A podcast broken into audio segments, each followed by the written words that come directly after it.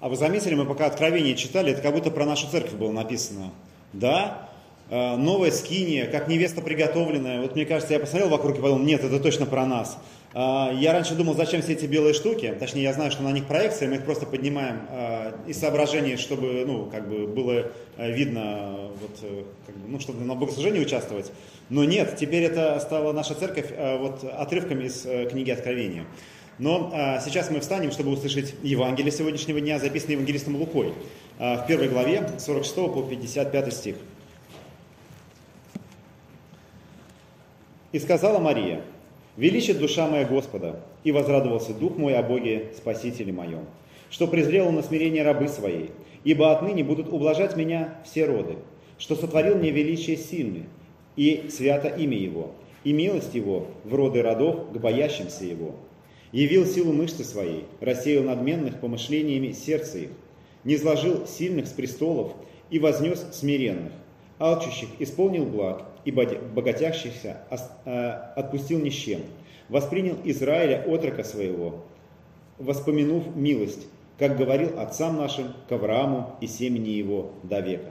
Аминь. Это есть Святое Евангелие. Слава тебе, Христос. Присаживайтесь, пожалуйста. Ну, как вы знаете, а, есть несколько типичных вопросов, которые задаются в лютеранской церкви. А, вопрос номер один, что означают эти цифры? Вот они. А, а есть люди, которые не поняли, что они означают? Есть такие люди, кто не знает, что они означают? Все знают. Думала, а, мы же вначале говорим все. Да, точно. Второй вопрос, на который тоже люди ищут ответ. Чем лютеранская церковь отличается от православной? Вот, это два типичных вопроса. Но я теперь подумал и вспомнил третий вопрос, который задается в церкви. И, а может быть, это даже самый популярный вопрос, который задается нам, э, как верующим людям. Э, возможно, вы тоже такой вопрос слышали. А, звучит он примерно так. Если Бог есть, почему Он вот как-то не явил себя, вот, не показал себя настолько явно, чтобы ну, у нас не осталось никаких вариантов, чтобы в Него не верить? Вас так спрашивали? Кого так спрашивали? А, нет, не такой частый вопрос все-таки.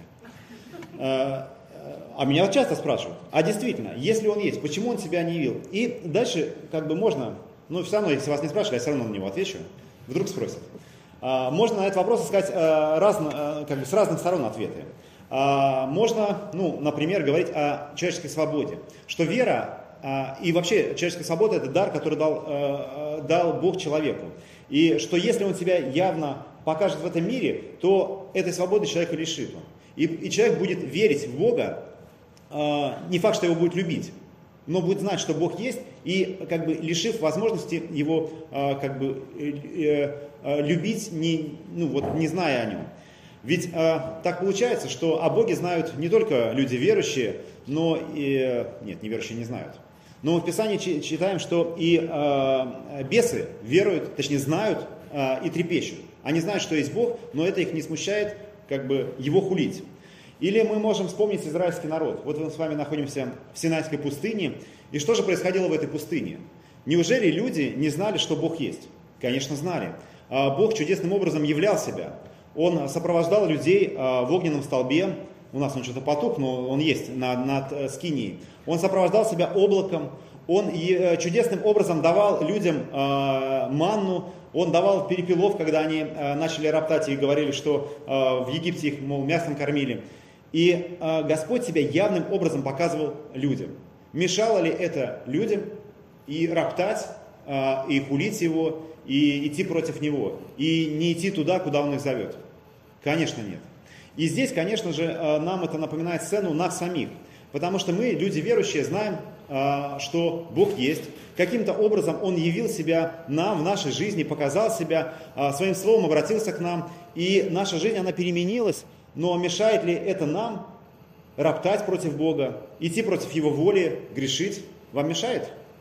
Ну, вообще-то мешает, но мы все равно это делаем. Что-то есть в человеческой природе, что заставляет нас как бы свернуть с его пути. Мы каемся, мы каждый раз собираемся здесь и каемся. И уверен, что у каждого есть о чем попросить Бога прощения. У каждого есть, что, э, что он нарушал Божью волю, не исполнял ее.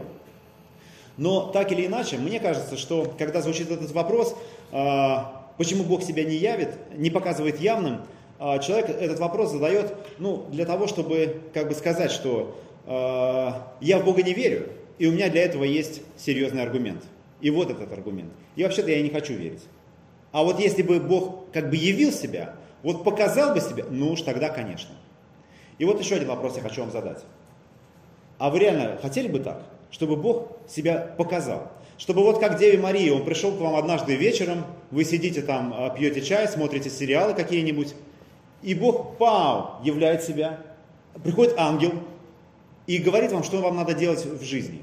Вот чему нужно посвятить свою жизнь. Вот есть призвание, вот такое важное призвание, и сейчас я вам его скажу. Вообще, вы хотели бы так? Кто хотел бы? Тоже немного людей, да? А, вот. А вы знаете, а, хотя это люди как бы говорят, что вот если бы Бог был, пусть бы Он себя явил.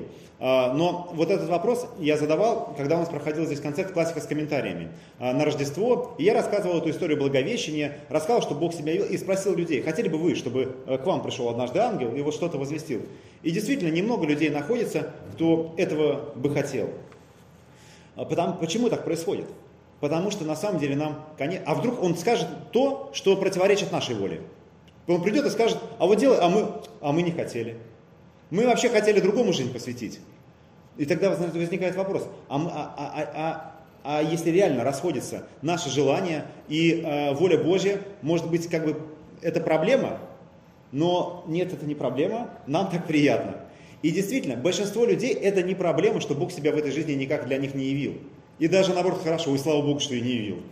Можно, по крайней мере, этим прикрываться вот каким-то как каким щитом и говорить, нет, вот ко мне вот ангел не приходил, мне ничего не возвещал и не надо, поэтому я, человек взрослый, могу сам выбирать, э, как, как мне жить в этой жизни, и это и хорошо.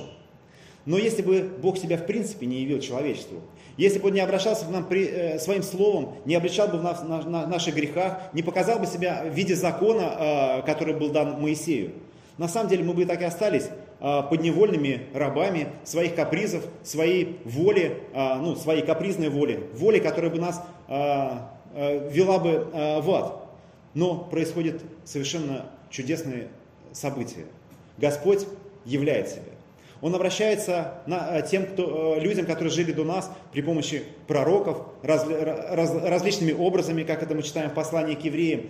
И он не оставляет людей в неведении. В неведении того, что такое грех, что такое зло, что такое добро, и тем более он не оставляет людей без спасения. И вот сегодня мы празднуем праздник Благовещения. Мы вспоминаем день, когда Архангел Гавриил э, явился Деве Марии, чтобы возвестить о том, что ей надлежит родить Спасителя в этот мир. Как будто действительно этот праздник неожиданно появляется э, в течение Великого Поста.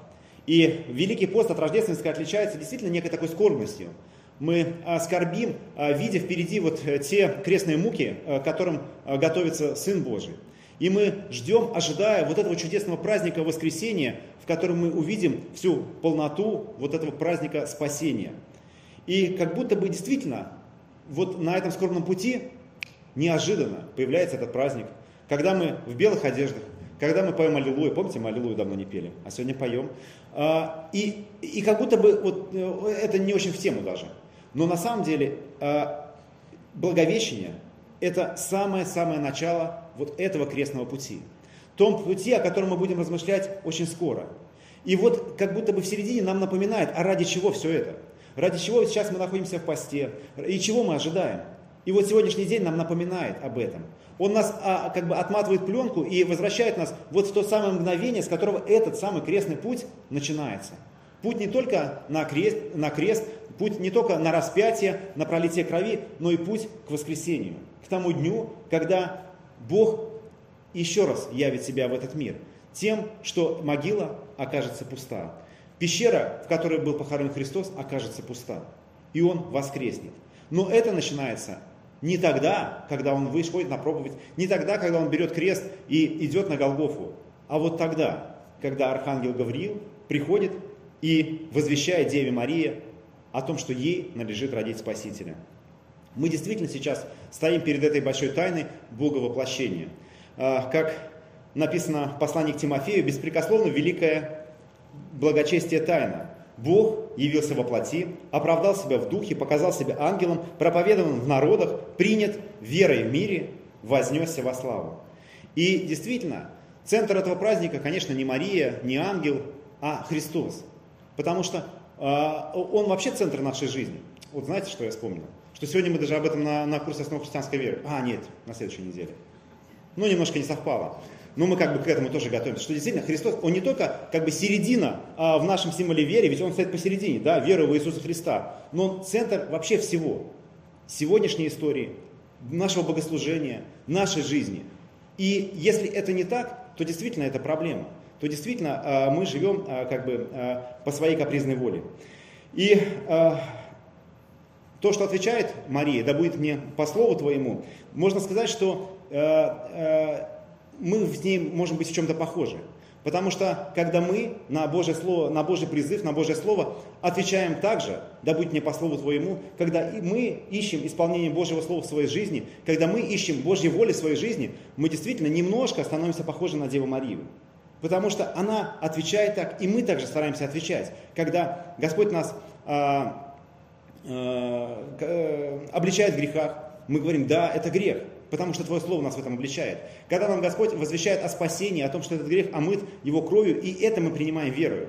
И это тоже нас сделает похожим на Деву Марию. Э, вера основана на Слово Божье. Вот э, это э, то, что происходит в жизни Марии, и то, что происходит на нас.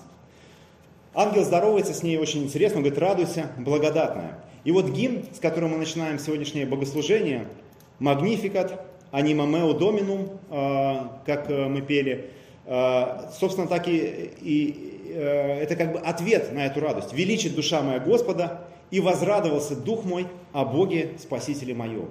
Так э, поет э, в сегодняшнем евангельском отрывке Дева Мария. «Радуйся, благодатная». И вот эта радость. Радость о Боге, радость о спасении. И можно сказать, что э, в этом тоже есть, э, как сказать, очень важная деталь, потому что Мария говорит о спасении, о, о Боге, который который э, Бог, его, ее спасение.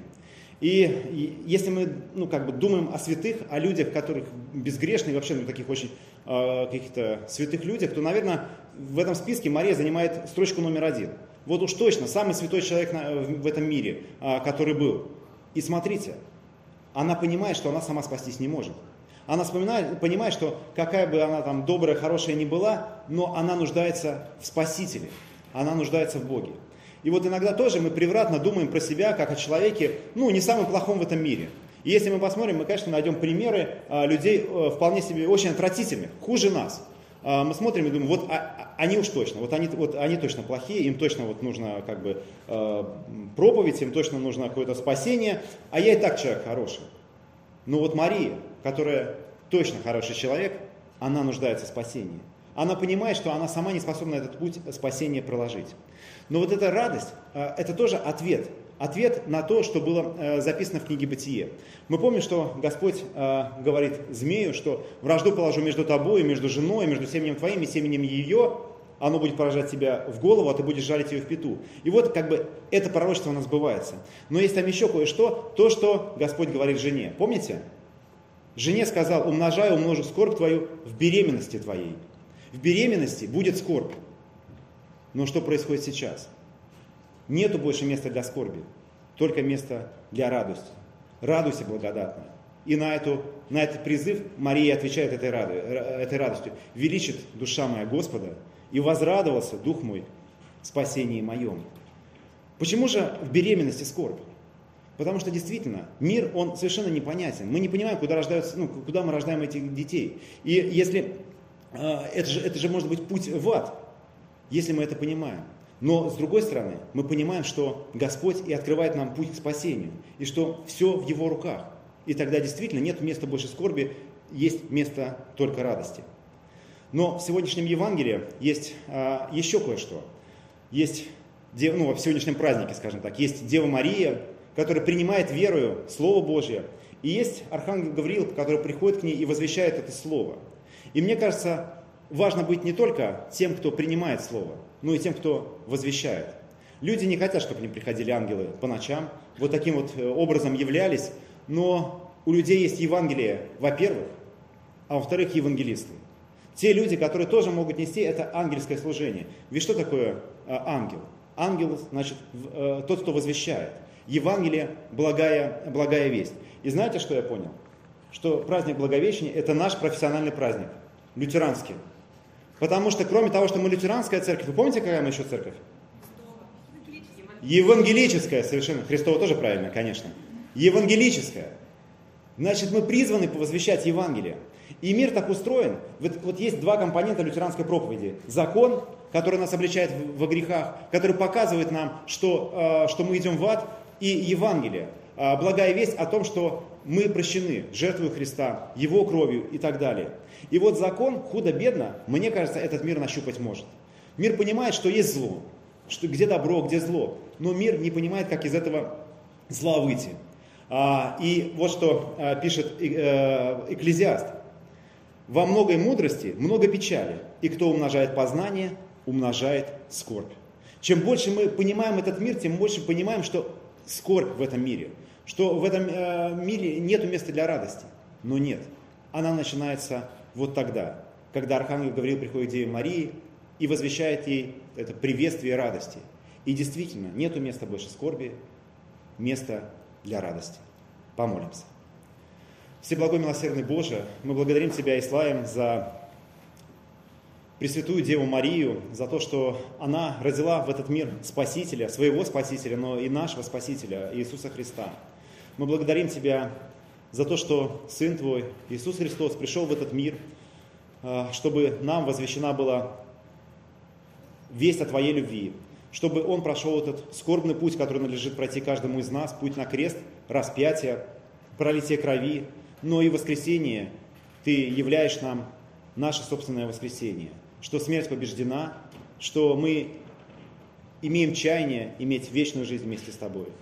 Прости нам, Господи, наши грехи, помоги нам видеть их, но помоги также, Господи, видеть и то, что Ты их омываешь, спасаешь нас и сам приводишь нас к себе.